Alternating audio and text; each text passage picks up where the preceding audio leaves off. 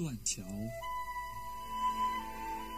杭州因为西湖而拥有了全天下最美丽的景色，西湖因为一个故事而拥有了令全天下最感动的浪漫。行走在西湖边，你能浮想起什么呢？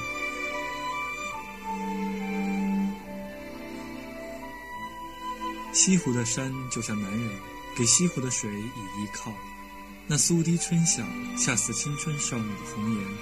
那孤山西照山透露出来的，是男人的深邃与透彻。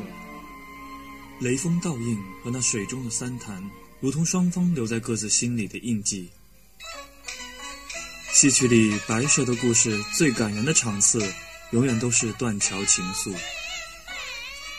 水袖中飞舞的是少女的一颗破碎的心，那轻歌曼舞的表演是一段爱情故事的缠绵与寸断柔肠。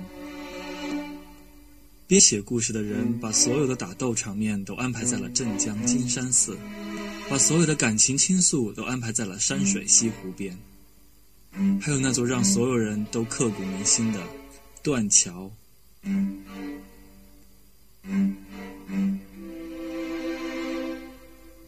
西湖美在什么？一直在问自己这个问题。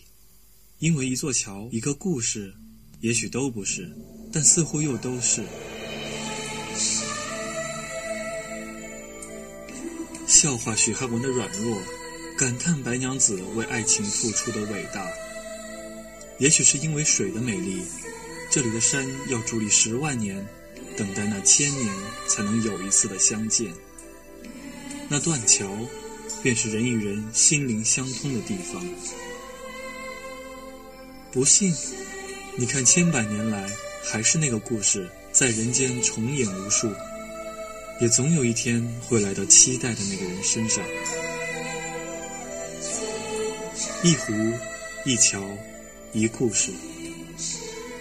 我想在桥上看风景，一千年。我今年一千三百多岁。住在西湖一道桥的底下，这桥叫断桥。从前它不叫断桥，叫段家桥。